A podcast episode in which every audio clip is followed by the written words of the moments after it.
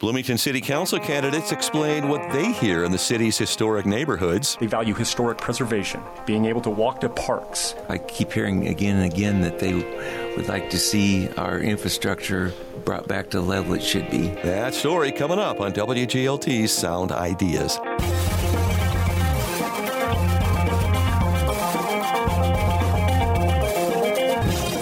Afternoon. I'm John Norton. On today's show, you'll also hear from Illinois Secretary of State Alexi Giannoulias, who outlines plans for digital driver's licenses. No one really expects Illinois to be the first a lot of this new technology, but we can't afford to be the last either. Central Illinois winemakers band together to market a new wine trail and hear the People's Choice winner at Illinois State University's three minute thesis competition.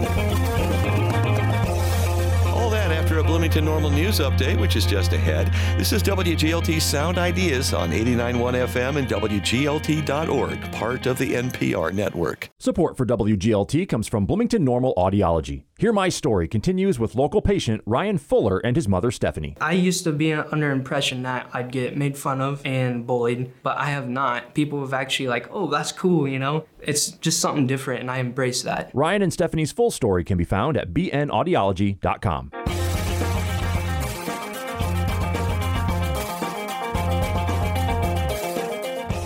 From the campus of Illinois State University in Normal, this is WGLT's news magazine, Sound Ideas. I'm John Norton. The Bloomington City Council will look much different after the spring elections. A majority of council seats will be on the ballot for the April 4th municipal elections. Only one candidate is an incumbent. The two contested city council races cover downtown and some of its oldest neighborhoods.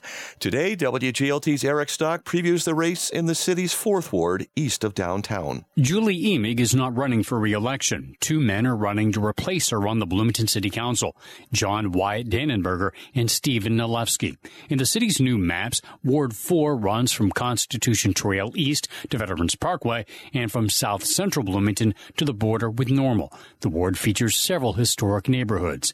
Dannenberger says residents there want to live in a shared community. Like me, they value historic preservation, being able to walk to parks, to the trail, and downtown. They want safe streets, great schools, and to live near essential shopping. What's more, they want to be part of something bigger than their address.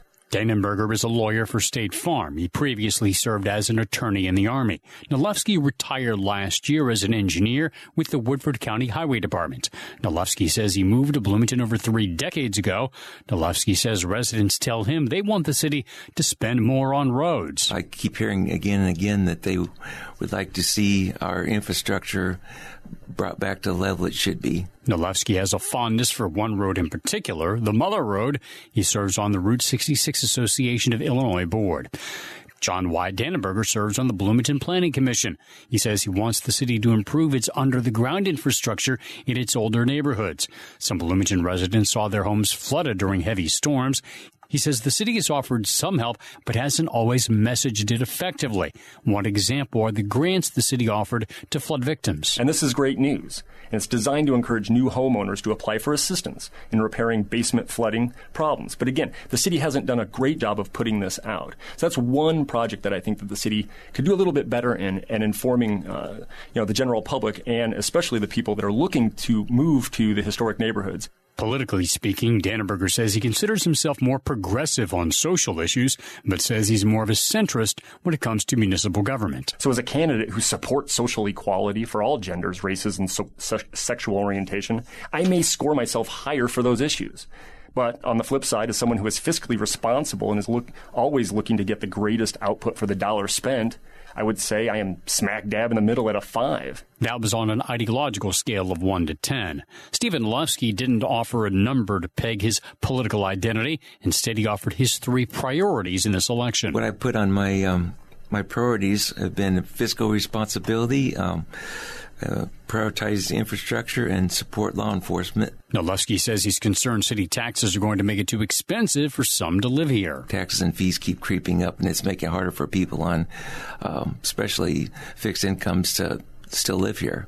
And that's a, a big concern to them because they don't want to move. They like living here. When asked what the city should cut, Nalewski said the city should hire fewer consultants and not take on any big building projects.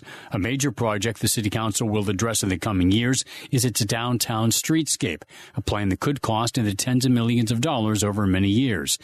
John Y. Danneberger says the city should think big. He says he'd like to see the city's streetscape design extend north of downtown all the way to Illinois Wesleyan and tie in with the university's innovation hub.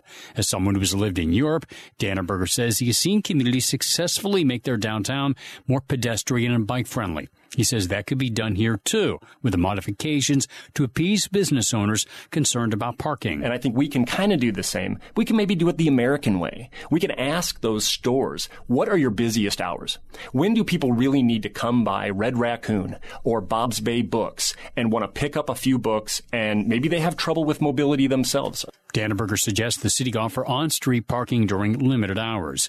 Stephen Nalewski says any downtown plan will require lots of input from residents and business owners in the city's core, and he'd prefer incremental changes. I'm sure that they don't want their real estate taxes to go up because of this, and that might put them out of business. So I would really want to make sure they're involved with that. John Y. Danneberger says the city may need to temporarily operate in the red to promote reinvestment, keep affordable housing near downtown, preserve historic neighborhoods, and maximize federal tax credits and block grants. The city's downtown arena has been mostly operating in the red since it opened 17 years ago. Candidates Stephen Nalewski and John Y. Danneberger say they both want to see how the venue fares now that it's under city management.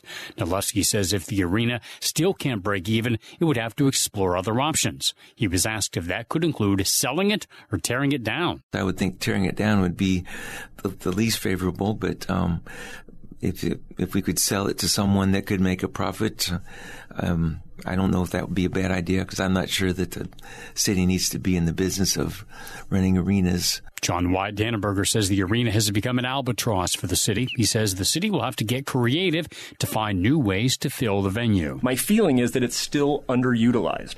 Having been in the building before, I see no reason it couldn't serve as the hosting stage for Brugula, or a local convention center, for example, an electric vehicle manufacturer, a microbrewery, craft beer convention, or the type of conventions other towns have. Danneberger says he also wants the city to further explore smart cities initiatives and how a future with autonomous vehicles will impact transportation. Nalewski says his background in industrial design has given him the ability to build roads and to solve problems, skills he hopes to take to City Hall. The voters will decide which candidate is best suited to help steer the city's future over the next four years.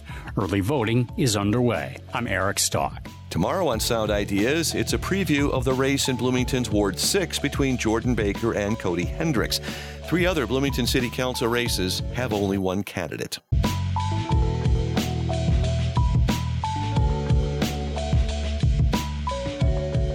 This is Sound Ideas on WGLT. I'm John Norton. Illinois Secretary of State Alexi Giannoulias says modernization is a priority for his office. Collin Schopp from sister station WCBU caught up with him while visiting a local DMV to learn more about what modernization looks like. We've fallen behind a little bit, um, but I'm confident with our Skip the Line program, with a new app, with a new website, digital driver's license, digital IDs, uh, fixing our automatic voter registration system, bringing that technology to business services in our libraries. Uh, we can make it easier for people to do business with the Secretary of State's office. I was curious about your stance on a House bill. I believe it's 0867. It's a uh, one license plate bill. It's something that's been suggested a few times in the past. Would you support a single license plate bill in Illinois or not? Uh, I'm going to have to take a look at it, but right now we do not support it there's been an ongoing conversation about the possibility of uh, digital driver's licenses, not just in Illinois, but across the country. Is that a measure that your office would support? And how do you begin sort of overcoming the hump of, you know, technology access when it comes to a digital driver's license? Well, I think more more broadly, we have to modernize the Secretary of State's office. That's why we've been traveling across the state, visiting our facilities. We have to bring new technology and modernization into every element of the Secretary of State's office. We want to eliminate the time tax that people are are paying just to access government services. So one of the components of that eventually will be digital IDs, digital driver's license. In the meantime, um, we announced our Skip the Line program. People can schedule an appointment. We're going to have an app. Uh, we're looking at electronic car titles. So modernization will be at the forefront of everything we do.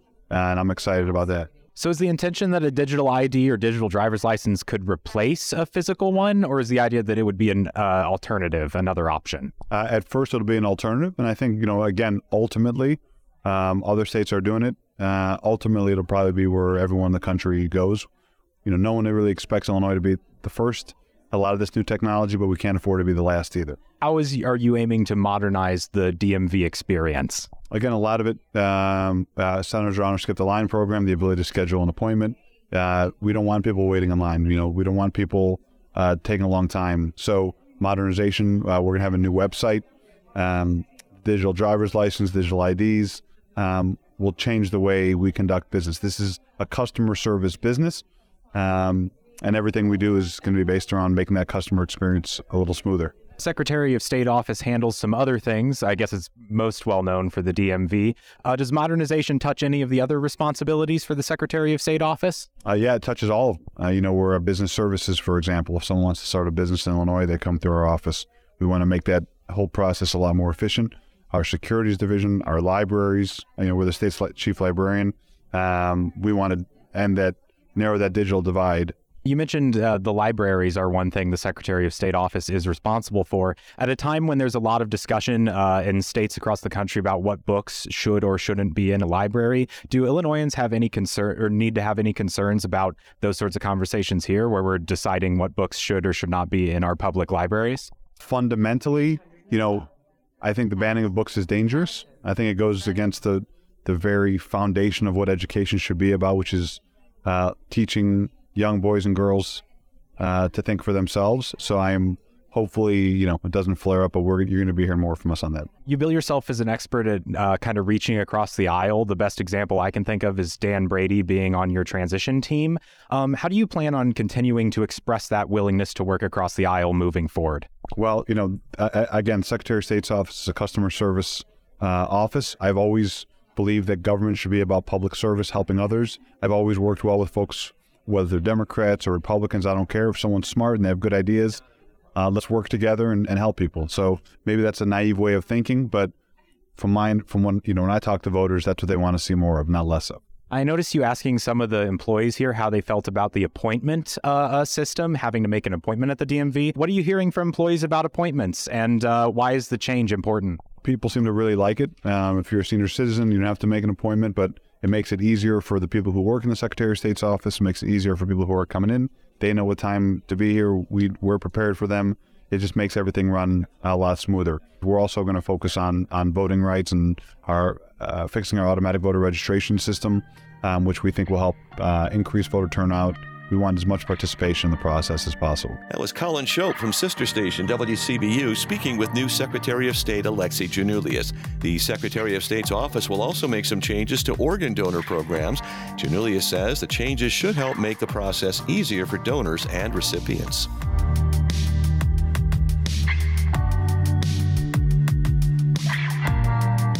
Sound Ideas is WGLT's news magazine. Thanks for listening. I'm John Norton. Nine Central Illinois wineries are banding together to create the new Heart of Illinois Wine Trail. The business owners believe working together will ultimately create a larger agritourism draw for the region as a whole. Tim Shelley from sister station WCBU spoke with Spoon River Junction winery owner Brad Beam, Lisa Berry of Tres Rosas Winery, and Mackinaw Valley Vineyard owner Diane Hahn to learn more. A wine trail is basically a collection of wineries that get together for a unified purpose. Um, over the last four or five years, uh, we've had probably somewhere between three and five wineries pop up in the central Illinois area, kind of connecting the dots between the other wineries in the central Illinois area. And so uh, collectively now we have nine, which is great, but it, it's a, a, short jump or hop, skip, and a jump from one to the other. And so, from our perspective, um, a trail really means it's a uh, collective voice, vision, and marketing push to let people in our region know what we're all about you know, which is um, locally grown grapes, uh, high quality wine production, and a really great time. Why is it important for all of you to work together for that collective push?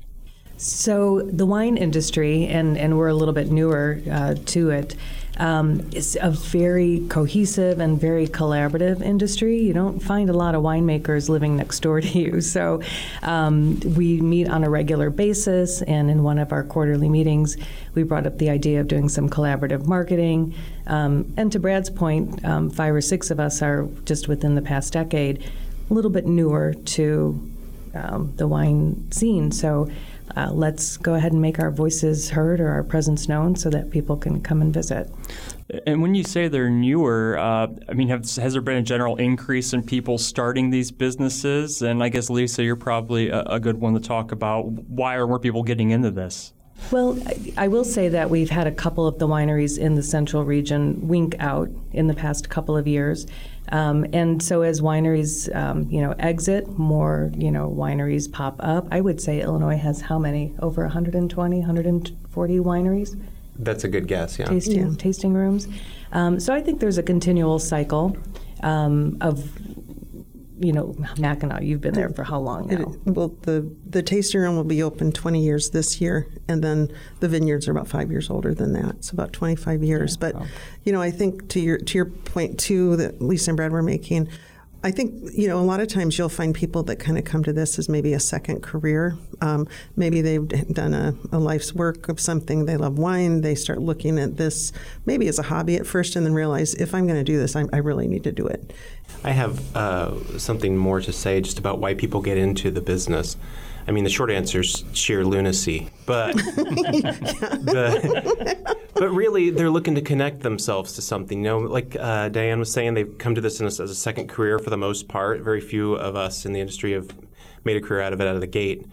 Um, but it's uh, it's a different type of world to work in.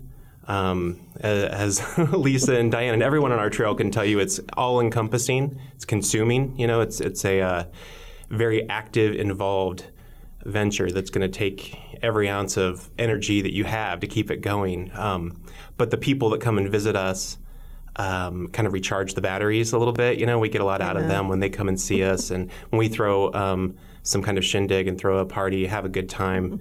Um, it kind of kind of brings us back up so we can do it all again. You know, winemaking is not an easy career, and it's certainly not the best way in the world to make money, but it's a very satisfying profession. Yeah, the people are the best part. That is for sure. We all learn together. Mm-hmm. Yeah. Um, and we've all come a long way. And, and I think one of the reasons the trail is uh, now's the time for the trail really is because um, we've arrived. We're there. Quality's up. Mm-hmm. Uh, the point. facilities are beautiful. Uh, we create, have created not only great wine but great destinations for people, and so it's time to kind of collectively start pushing um, our message out to the public and, and make it easy mm-hmm. for customers to find us too. I'm, and I want to give a plug. Can I can I say what wineries are on the trail? Uh, we can. Yes. Okay. So in Peoria slash Bloomington area, we have Bent Tree Tasting Room at Old Mill Vineyard in Metamora, Trey Rojas Winery in Washington that Lisa and her husband Bob have um, Mackinaw Valley Vineyard in Mackinaw, which is us. Then, if you loop down toward the Springfield area, there's Hill Prairie Winery in Oakford and west of Wise in Petersburg. And then we have um, Canton area, Brad's Winery, Spoon River Junction. And then in Lewistown, which is right near Canton, the Big Horse Winery and Native Trails Winery. And they're actually next door to each other. There's kind of a family relationship between those owners. And then Galesburg area, right off the 74, is Hidden Hills Winery. And so it's a nice. Um, loop. It's something if we, you know, local people can maybe think, okay, this this weekend I might visit the Peoria Bloomington ones. Next weekend go to the Springfield area. Next weekend go up to hit the um, Canton, you know, kind of area, and then maybe check out Hidden Hills on the way to Galesburg. So it's a nice, you know, it's not a hard trip. And then of course we're trying to look at maybe inviting people here from Chicago, St. Louis that might yeah. go to other wineries in Michigan or Missouri and say, hey come to Central Illinois and see what we have. That was Diane Hahn, Bradley Beam, and Lisa Berry speaking with Tim Shelley from sister station WCBU about the new Heart of Illinois Wine Trail. Support for WGLT agriculture coverage comes from Growmark and its FS members, your trusted advisor in all your ag decisions.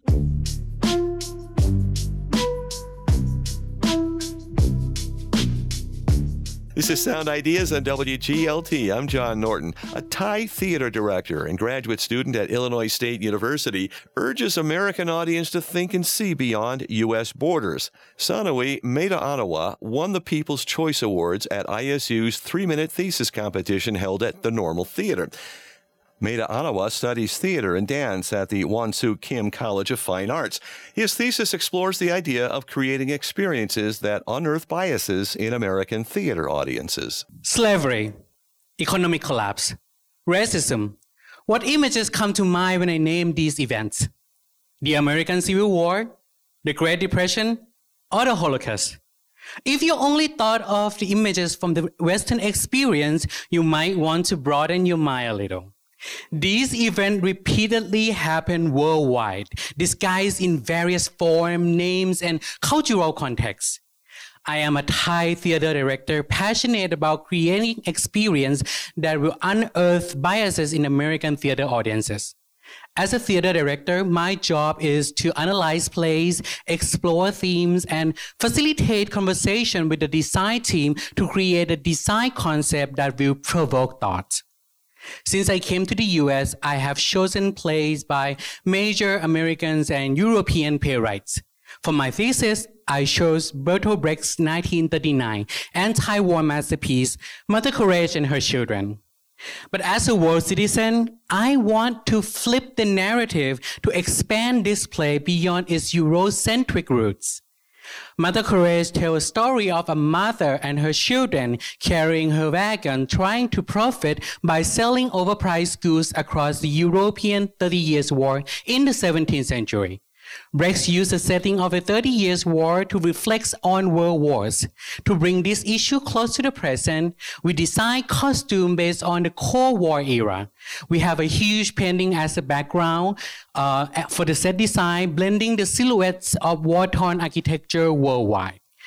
Brecht's plays includes brief description before each scene starts. Traditionally, these descriptions are presented through placards, but we take a different approach. We translated and recorded them in many languages from countries impacted by war, including the Ojibwe Nation, Nigeria, China, Poland, Spain, and many more. The audiences saw the projection in English and translated language, while they heard the recorded translation. We call this global narration. We deliberately choose Anishinaabemowin to introduce the first scene of the play because it's an indigenous language of central Illinois. This way, we can emphasize both local and global dimensions of war and how war affects every culture in the world.